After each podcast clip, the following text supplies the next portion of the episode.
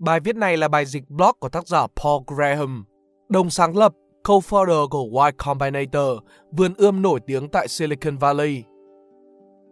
Nếu các bạn có vốn tiếng Anh tốt, mình tin rằng các bạn nên đọc bài viết gốc của Paul Graham tại đây để thực sự hiểu rõ ý của tác giả. Khi dịch một bài viết từ ngôn ngữ gốc sang một ngôn ngữ khác, chất lượng dịch thuật ảnh hưởng đến nguyên văn của bài gốc là điều không thể tránh khỏi. Do đó mình mong các bạn bỏ qua sơ sót nếu có xuất hiện. Điều tai hại nhất bạn học được ở lớp học không phải là kiến thức bạn học được trong bất kỳ lớp học cụ thể nào. Đó là học cách để đạt điểm cao.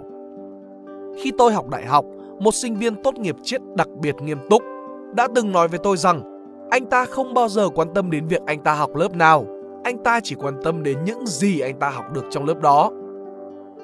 Câu nói này gây ấn tượng mạnh trong tâm trí tôi và đó là lần duy nhất tôi từng nghe ai đó nói về một điều như thế. Đối với tôi, đối với hầu hết các sinh viên, việc đo lường những gì tôi đang học hoàn toàn chi phối quá trình tiếp thu kiến thức tại trường đại học. Tôi học khá nghiêm túc, tôi thực sự quan tâm đến hầu hết các lớp mà tôi đã đăng ký và tôi học rất chăm chỉ. Nhưng tôi chăm chỉ nhất là khi tôi chuẩn bị cho các bài kiểm tra. Về lý thuyết, các bài kiểm tra chỉ đơn thuần là những gì tên của chúng hàm ý, các bài kiểm tra về những gì bạn đã học trong lớp. Về lý thuyết, bạn không cần phải chuẩn bị cho một bài kiểm tra trên lớp nhiều hơn việc bạn phải chuẩn bị cho một xét nghiệm máu. Về lý thuyết, bạn học kiến thức mới từ việc tham gia lớp học, chăm chú lắng nghe các bài giảng, đọc sách giáo khoa và làm bài tập về nhà. Và bài kiểm tra sau đó chỉ đơn thuần là đo lường mức độ kiến thức mà bạn đã tích góp được trong quá trình trước đó. Trong thực tế, cụm từ học ôn thi gần như là thừa thãi, bởi vì đó là khi người ta thực sự nghiêm túc học tập. Sự khác biệt ở những học sinh siêng năng và những học sinh lười biếng là học sinh siêng năng học tập chăm chỉ cho các bài kiểm tra và học sinh lười biếng thì không.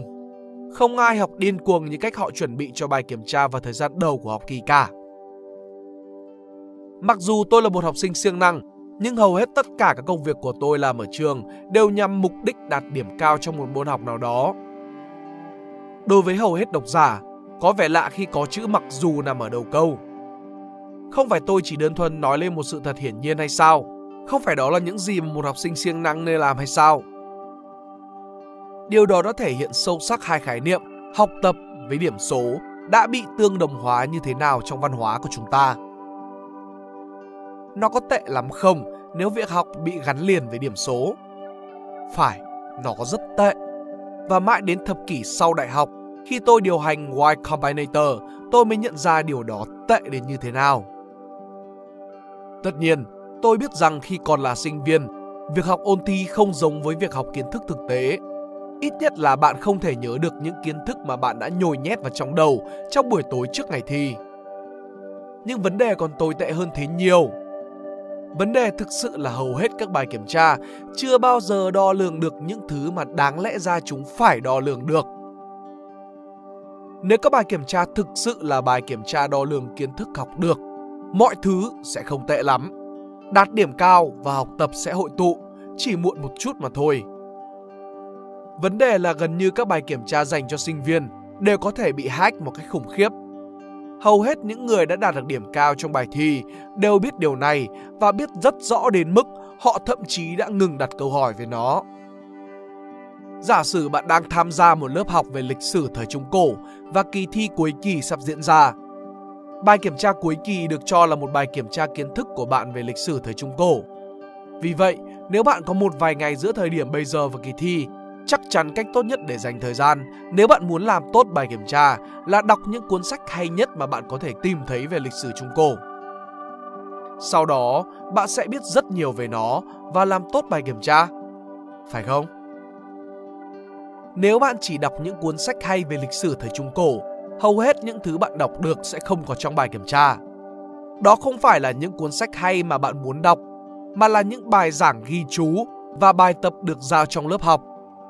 Và thậm chí hầu hết những điều đó bạn có thể bỏ qua, bởi vì bạn chỉ phải lo lắng về loại thông tin có thể xuất hiện trong bài thi như một câu hỏi kiểm tra.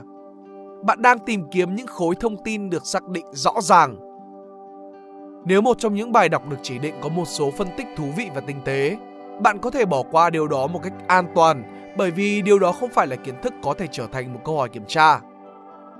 Nhưng nếu giáo sư hỏi bạn rằng có 3 nguyên nhân cơ bản của ly khai tôn giáo năm 1378 hoặc ba hậu quả chính của cái chết đen thì bạn tốt hơn hết là nên biết rõ về chúng. Và cho dù trên thực tế, nguyên nhân hay hậu quả của các vấn đề trên có đúng như là vậy hay không là câu hỏi nằm ngoài sự quan tâm của các bạn. Để lấy điểm cao trong lớp học lịch sử này, bạn chỉ cần ghi nhớ chúng là đủ. Tại trường đại học thường có bản sao của các bài kiểm tra cũ trôi nổi xung quanh. Và điều này thậm chí còn giúp sinh viên hạn chế những gì họ phải học cho các bài kiểm tra. Khi tìm hiểu loại câu hỏi mà giáo sư thường hay nhắc đến trong lớp, bạn thường sẽ nhận được câu hỏi chính xác như thế trong bài thi. Nhiều giáo sư đại học tái sử dụng các câu hỏi trong kỳ thi hàng năm. Sau khi dạy một lớp trong 10 năm, thật khó để không làm như thế, ít nhất là một cách vô tình. Để đạt điểm cao ở môn học X, khác nhiều với việc thật sự nghiêm túc học về môn học X đến mức mà bạn có thể chọn một trong hai. Và bạn không thể đổ lỗi cho học sinh nếu họ quyết định chọn điểm cao. Mọi người đánh giá năng lực của sinh viên bằng điểm số của họ, chương trình đại học, nhà tuyển dụng, học bổng, thậm chí là cả cha mẹ của họ. Tôi thích học hỏi và tôi thực sự thích một số bài báo và chương trình mà tôi đã viết ở trường đại học. Nhưng liệu đã bao giờ sau khi viết một bài báo trong một số lớp học, ngồi xuống và viết một cái khác chỉ để cho vui? Dĩ nhiên là không, tôi có deadline cho các lớp học khác nữa. Nếu tôi đã buộc phải chọn giữa thực sự học hỏi hoặc điểm số, tôi đã chọn điểm số, tôi không đến trường đại học để lấy điểm thấp. Bất cứ ai quan tâm đến việc đạt điểm cao đều phải chơi trò này, hoặc họ sẽ bị vượt qua bởi những người khác làm điều đó. Và tại các trường đại học ưu tú, điều đó có nghĩa là gần như tất cả các sinh viên tham gia trò chơi điểm số vì bất cứ ai không quan tâm đến việc đạt điểm cao có thể sẽ không có mặt ở nơi này. Kết quả là học sinh cạnh tranh gay gắt với nhau để tối ưu hóa sự khác biệt giữa học tập và đạt điểm cao. Tại sao các bài kiểm tra rất tệ trong việc đo lường quá trình học tập trong lớp? Chính xác hơn, tại sao chúng lại dễ bị hack? Bất kỳ lập trình viên nào có kinh nghiệm đều có thể trả lời câu hỏi trên. Một chương trình phần mềm dễ bị hack như thế nào nếu người tạo ra chúng không bỏ ra chút công sức nào nhằm ngăn cản khả năng rằng nó sẽ bị hack trong tương lai? Câu trả lời sẽ dễ như ăn kẹo. Có thể hack là trạng thái mà mặc định cho bất kỳ bài kiểm tra nào được đưa ra bởi các giáo sư. Lý do các bài kiểm tra rất tệ, không thể đo lường được những gì mà chúng cần đo lường. Chỉ đơn giản là vì những người tạo ra các bài kiểm tra không hề nỗ lực để ngăn cản việc chúng bị hack. Nhưng bạn không thể đổ lỗi cho giáo viên nếu bài kiểm tra của họ có thể hack được. Công việc của họ là dạy học, không phải tạo ra các bài kiểm tra. Vấn đề thực sự là điểm số, hay chính xác hơn là vai trò của điểm số. Nếu điểm số chỉ là một cách để giáo viên nói với học sinh những gì họ đang làm là đúng và sai, giống như một vị huấn luyện viên đưa ra lời khuyên cho một vận động viên, học sinh sẽ không bị cám dỗ để hack các bài kiểm tra nhưng thật không may là điểm số đã biến tướng và trở thành một thứ còn quan trọng hơn cả lời khuyên. Sau một độ tuổi nhất định, bất cứ khi nào bạn được dạy học, bạn cũng sẽ bị đánh giá. Tôi đã sử dụng các bài kiểm tra đại học làm ví dụ, nhưng những bài này thực ra ít bị hack nhất. Tất cả các bài kiểm tra mà hầu hết các sinh viên thực hiện trong suốt đời của họ đều rất tệ, dễ bị hack. Một cách oái oăm nhất, bài kiểm tra đưa họ vào đại học là dễ bị hack nhất. Nếu như đỗ vào đại học chỉ cần đơn thuần là vấn đề đo lường chất lượng trí tuệ của một người bởi các nhân vật tuyển sinh, giống như cách các nhà khoa học đo lường một vật thể, chúng ta có thể an tâm nói với đứa trẻ tuổi tin rằng học nhiều vào. Bạn có thể thấy rằng cách thức tuyển sinh đại học tồi tệ như thế nào với tư cách là một bài kiểm tra. Các lớp học mà các em không quan tâm nhưng phải tham gia, chủ yếu là ghi nhớ các thông tin nhàm chán hoạt động ngoại khóa ngẫu nhiên mà các em phải tham dự để chứng tỏ rằng các em được giáo dục toàn diện. Các bài kiểm tra tiêu chuẩn đầy tính giả tạo như cờ vua. Bài luận các em phải viết chỉ đơn giản là một mục tiêu cụ thể nào đó. Tất cả điều đó là những yêu cầu cần thiết trong một quá trình tuyển sinh đại học. Kỳ quặc và ngớ ngẩn, nhưng không ai nói cho các em nghe về điều đó. Hoàn thành các bài kiểm tra này không những gây ra rất nhiều tai hại cho trẻ em. Các bài kiểm tra tự bản thân cũng rất tệ hại khi chúng rất dễ bị hack. Dễ hack tới mức cả ngành công nghiệp đã phát triển chỉ để hack nó. Đây là mục đích rõ ràng của các công ty luyện thi và tư vấn tuyển sinh, nhưng nó cũng là một phần quan trọng trong chức năng của các trường tư. Tại sao bài kiểm tra này lại rất dễ bị hack? Tôi nghĩ lý do nằm ở những gì nó đo lường. Mặc dù câu chuyện phổ biến là cách để vào một trường đại học tốt là phải thực sự thông minh, nhưng các nhân viên tuyển sinh tại các trường đại học ưu tú không phải, cũng không tự nhận là chỉ tìm kiếm riêng điều đó. Vậy họ đang tìm kiếm những gì? Họ đang tìm kiếm những người không đơn thuần là thông minh, những người đáng ngưỡng mộ theo nghĩa chung hơn. Và làm thế nào để đo lường sự ngưỡng mộ chung chung này? Các nhân viên tuyển sinh chỉ đơn thuần là cảm nhận điều này thôi. Nói cách khác, họ chấp nhận người họ thích. Vì vậy, những gì tuyển sinh đại học là một bài kiểm tra là bạn liệu có phù hợp với khẩu vị của một số nhóm người. Chà, tất nhiên một bài kiểm tra như thế có thể hack được. Và bởi vì nó rất dễ hack và có ý nghĩa quan trọng đến cuộc sống của vô vàn học sinh nên nó đã bị hack một cách điên cuồng và bất chấp. Đó là lý do tại sao điều này đã làm biến dạng cuộc sống của bạn rất lâu, kể cả sau thời gian cắp sách đến trường. Không có gì lạ khi học sinh trung học thường cảm thấy xa lạ với bản thân. Cuộc sống của họ hoàn toàn là nhân tạo. Nhưng lãng phí thời gian của bạn không phải là điều tồi tệ nhất mà hệ thống giáo dục đã làm với bạn. Điều tồi tệ nhất ở đây là nó đã dạy cho bạn một điều rằng cách để chiến thắng là hack các bài kiểm tra được thiết kế tệ hại. Đây là một vấn đề cực kỳ nguy hiểm mà tôi đã không nhận ra cho đến khi tôi thấy nó xảy ra với người khác. Khi tôi bắt đầu tư vấn cho các nhà sáng lập khởi điểm tại Y Combinator, điều đặc biệt là những người trẻ tuổi, tôi đã bối rối cách họ dường như luôn khiến mọi thứ trở nên quá phức tạp. Làm thế nào để gọi vốn? Bí quyết để làm cho các nhà đầu tư mạo hiểm luôn muốn đầu tư vào bạn là gì? Cách tốt nhất để khiến các VC muốn đầu tư vào bạn. Ngay cả khi bạn có thể lừa các VC đầu tư vào một công ty khởi nghiệp cùi bắp, bạn cũng sẽ tự lừa dối chính mình. Bạn đang đầu tư thời gian vào cùng một công ty mà bạn đang yêu cầu họ đầu tư vào. Điều đó không phải là một khoản đầu tư tốt. Tại sao bạn thậm chí còn làm điều đó? Và sau khi tạm dừng để tiêu hóa điều huyền bí này, họ sẽ hỏi Điều gì làm cho một startup là một khoản đầu tư tốt? Tiếp theo tôi sẽ giải thích những gì làm cho một startup đầy triển vọng, không chỉ trong mắt các nhà đầu tư mà còn trên cả góc nhìn thực tế là sự tăng trưởng. Lý tưởng nhất là tăng trưởng doanh thu. Những gì họ cần làm là có được càng nhiều người dùng càng tốt. Làm thế nào để thu hút được nhiều người dùng? Họ có đủ loại ý tưởng về điều đó. Họ cần phải thực hiện một buổi ra mắt lớn để làm cho sản phẩm được uh, hiện diện trước công chúng. Họ cần những người có ảnh hưởng nói tốt về họ. Họ thậm chí biết rằng họ cần phải ra mắt vào thứ ba bởi vì đó là khi công chúng sẽ chú ý nhiều nhất. Không, tôi sẽ giải thích, đó không phải là cách để có được nhiều người dùng. Cách bạn có được nhiều người dùng là làm cho sản phẩm thực sự tuyệt vời. Tại thời điểm này, tôi đã nói với những người sáng lập một điều mà bạn nghĩ sẽ hoàn toàn rõ ràng rằng họ nên tạo ra một công ty tuyệt vời bằng cách tạo ra một sản phẩm tuyệt vời. Ok, họ nói sau khi nghe tôi giải thích xong và dĩ nhiên hỏi rằng liệu tôi có thể giới thiệu cho họ những người có ảnh hưởng trong giới khởi nghiệp hay không. Và nhớ rằng họ vẫn muốn ra mắt sản phẩm vào thứ ba. Đôi khi sẽ mất nhiều năm để người sáng lập nắm bắt những bài học đơn giản này và không phải vì họ lười biếng hay ngu ngốc Họ chỉ có vẻ mù quáng trước những gì đang thay đổi trước mắt họ. Tại sao? Tôi sẽ tự hỏi mình. Họ có luôn khiến mọi thứ trở nên phức tạp như thế không? Và rồi một ngày tôi nhận ra, đây không phải là một câu hỏi tu từ. Tại sao những người sáng lập tự buộc mình vào những cái bẫy tốn thời gian như thế, trong khi câu hỏi ở ngay trước mặt họ? Bởi vì đó là những gì mà họ đã được đào tạo tại trường lớp khi còn trẻ. Hệ thống giáo dục đã dạy họ rằng cách để giành chiến thắng là hack bài kiểm tra và thậm chí không nói với họ rằng họ đã được đào tạo chuyên nghiệp để làm điều này. Những người trẻ hơn, những sinh viên tốt nghiệp gần đây chưa bao giờ phải đối mặt với một bài kiểm tra thực tế.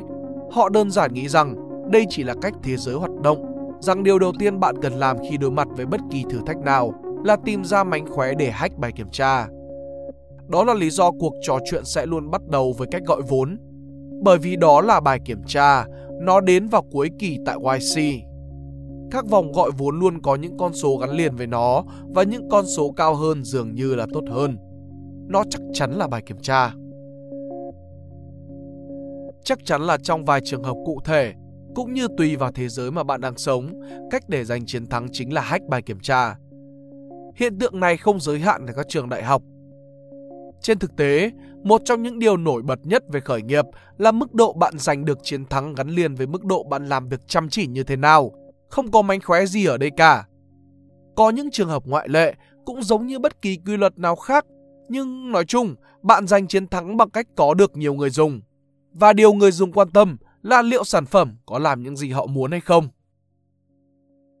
Tại sao tôi phải mất quá nhiều thời gian để hiểu lý do tại sao những người sáng lập làm cho các công ty khởi nghiệp quá phức tạp? Bởi vì tôi đã không nhận ra một cách rõ ràng rằng các trường đã đào tạo chúng tôi để giành chiến thắng bằng cách hack các bài kiểm tra. Và không chỉ họ, mà cả tôi nữa. Tôi cũng đã được huấn luyện để hack các bài kiểm tra và đã không nhận ra điều đó cho đến hàng thập kỷ sau. Tôi đã sống như thể tôi nhận ra hiện tượng này, nhưng không biết lý do tại sao. Ví dụ, tôi đã tránh làm việc cho các công ty lớn.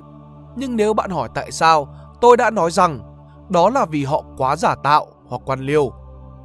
Tôi không thực sự nhận biết rằng mức độ ghê tởm của các công ty lớn của tôi là do thực tế rằng bạn giành chiến thắng bằng cách hack các bài kiểm tra. Tương tự như vậy, các bài kiểm tra không thể hack được là lý do thu hút tôi đến với các công ty khởi nghiệp.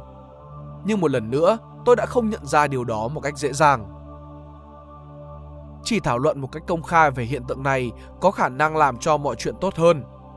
Bởi vì phần lớn quyền năng của vấn đề đến từ thực tế, chúng ta có coi việc đó là điều hiển nhiên. Hiện tượng này quá lâu đời và rất phổ biến. Nó chỉ đơn giản là kết quả của sự không quan tâm. Không ai muốn mọi chuyện lại kết thúc như thế này, đây chỉ đơn giản là những gì xảy ra khi bạn kết hợp việc học tập với điểm số, cạnh tranh và giả định ngây thơ về khả năng kháng cự, hách của bài kiểm tra. Thật kinh ngạc khi nhận ra rằng hai trong số những điều làm tôi đau đầu nhất, sự giả tạo của trường trung học và khó khăn trong việc thuyết phục những nhà sáng lập nhìn thấy những điều hiển nhiên. Cả hai đều cùng có một nguyên nhân. Rất hiếm để có những đột phá về mặt tư tưởng như thế khi bạn đã sống qua nhiều thập kỷ. Thông thường khi điều đó xảy ra, nó có ý nghĩa trong rất nhiều lĩnh vực khác nhau. Điều tôi muốn tập trung ở đây chính là ý nghĩa của việc này đối với cá nhân. Để bắt đầu, nó có nghĩa là hầu hết những đứa trẻ có hoài bão khi tốt nghiệp đại học. Có một số khái niệm chúng có thể học lại từ đầu, nhưng nó cũng sẽ thay đổi mà cách bạn nhìn thế giới. Thay vì việc nhìn vào tất cả các loại công việc khác nhau mà mọi người nghĩ về chúng có thể phù hợp với bản thân hay không, Giờ đây, bạn có thể hỏi một câu hỏi mà cụ thể sẽ sắp xếp các công việc này theo một cách rất thú vị. Bạn sẽ giành chiến thắng với mức độ như thế nào chỉ bằng cách hack một bài kiểm tra? Nó sẽ rất hữu ích nếu có một cách nhanh chóng để nhận ra các bài kiểm tra có thể bị hack hay không trong một môi trường thực tế. Liệu có một mô hình khuôn mẫu ở đây hay chăng? Thật ra là có. Các bài kiểm tra có thể được chia thành hai loại những bài kiểm tra được áp đặt bởi đơn vị có thẩm quyền và những loại không như thế. Các bài kiểm tra không bị áp đặt bởi các đơn vị có thẩm quyền vốn dĩ không thể hack được, bởi vì những người liên quan không hề ảo tưởng về mục đích thực sự của bài kiểm tra đó. Một trận đấu bóng đá chẳng hạn, chỉ đơn giản là một bài kiểm tra xem ai là người chiến thắng chứ không phải đội nào là đội chơi tốt hơn. Bạn có thể thấy rằng trong thực tế các nhà bình luận đôi khi nói rằng đội tốt hơn đã giành chiến thắng trong khi đó, các bài kiểm tra áp đặt bởi đơn vị có thẩm quyền thường là phương thức đo lường thay mặt cho một yếu tố khác. Một bài kiểm tra trong lớp học được cho là không chỉ đo lường mức độ hiệu quả, bạn đã trả lời các câu hỏi trong bài kiểm tra, mà còn đo lường mức độ hiệu quả của việc học tập, tiếp thu kiến thức trong lớp. Mặc dù các bài kiểm tra không bị áp đặt bởi các đơn vị có thẩm quyền, không thể hack được, các bài kiểm tra áp đặt bởi đơn vị có thẩm quyền được thiết kế theo cách dễ dàng bị hack bởi vì đó là cách chúng được tạo ra. Vì vậy, như một nguyên lý sấp xỉ, các bài kiểm tra có thể bị hack gần như đồng nghĩa với các bài kiểm tra do đơn vị có thẩm quyền áp đặt. Bạn sẽ thực sự muốn chiến thắng bằng cách hack một bài kiểm tra. Có lẽ một số thích làm những việc như thế. Nhưng tôi cá là hầu hết những người có hoài bão khởi nghiệp đều không thích điều này. Họ chỉ đơn thuần chấp nhận rằng đây là cách thế giới vận hành, trừ khi bạn muốn bỏ học và trở thành một tên hippie. Tôi nghi ngờ nhiều người mặc nhiên cho rằng làm việc trong một lĩnh vực với các bài kiểm tra có thể bị hack là cái giá phải trả để kiếm được nhiều tiền. Nhưng điều đó tôi có thể nói với bạn là sai. Nó từng là sự thật. Vào giữa thế kỷ 20, khi nền kinh tế bao gồm các nhóm độc quyền, cách duy nhất để trở thành người đứng đầu là chơi trò chơi hack bài kiểm tra. Nhưng điều đó đã không còn đúng nữa. Hiện nay, có nhiều cách để làm giàu, chỉ đơn thuần là làm việc chăm chỉ và đó là một phần lý do khiến cho mọi người rất hào hứng với việc làm giàu nhanh hơn trước đây. Khi tôi còn là một đứa trẻ, bạn đã có thể trở thành một kỹ sư và tạo ra những thứ hay ho hoặc kiếm được nhiều tiền bằng cách trở thành một giám đốc điều hành. Bây giờ bạn có thể kiếm được nhiều tiền bằng cách tạo ra những sản phẩm tuyệt vời. Việc hack các bài kiểm tra đang dần trở nên ít quan trọng hơn khi mối liên kết giữa công việc và quyền lực đang dần bị xóa mòn. Sự xóa mòn của liên kết này là một trong những xu hướng quan trọng nhất đang xảy ra hiện nay và chúng ta thấy tác động của nó trong hầu hết các lĩnh vực công việc khác nhau. Khởi nghiệp là một trong những ví dụ dễ thấy nhất. Càng nghĩ về câu hỏi này, tôi càng lạc quan hơn. Đây dường như là một trong những tình huống mà chúng ta không nhận ra có rất nhiều thứ đang kìm hãm sự phát triển của chính mình cho đến khi nó bị loại bỏ. Và tôi nhận thấy toàn bộ sự giả tạo trong ngành giáo dục đang đứng bên bờ vực của sự sụp đổ. Hãy tưởng tượng điều gì sẽ xảy ra khi ngày càng nhiều người bắt đầu tự hỏi bản thân liệu họ có muốn giành chiến thắng bằng cách hack các bài kiểm tra và quyết định rằng họ không thích điều đó. Những công việc mà bạn giành được bằng cách hack các bài kiểm tra sẽ bị các cá nhân tài năng rời bỏ. Và những loại nghề nghiệp bạn giành được bằng cách làm thật tốt trách nhiệm công việc sẽ thấy một dòng những cá nhân xuất sắc. Và tầm quan trọng của việc hack các bài kiểm tra sẽ là ngày càng thu hẹp, nên giáo dục sẽ tự nhiên tiến hóa để ngừng đào tạo học sinh làm điều đó. Hãy tưởng tượng thế giới sẽ như thế nào nếu điều đó xảy ra. Đây không chỉ là một bài học cho các cá nhân để học lại từ đầu, mà cho cả xã hội để bắt đầu quá trình học lại từ đầu. Và chúng ta sẽ ngạc nhiên về năng lượng sáng tạo được giải phóng khi chúng ta làm điều đó. Nếu các bạn thích video này, hãy like và share để ủng hộ chúng mình. Đừng quên bấm nút subscribe và nút chuông bên cạnh để không bỏ lỡ video nào bọn mình ra trong tương lai. Cảm ơn các bạn đã lắng nghe. Đây là Spy Room, còn mình là Pink Nut. See ya!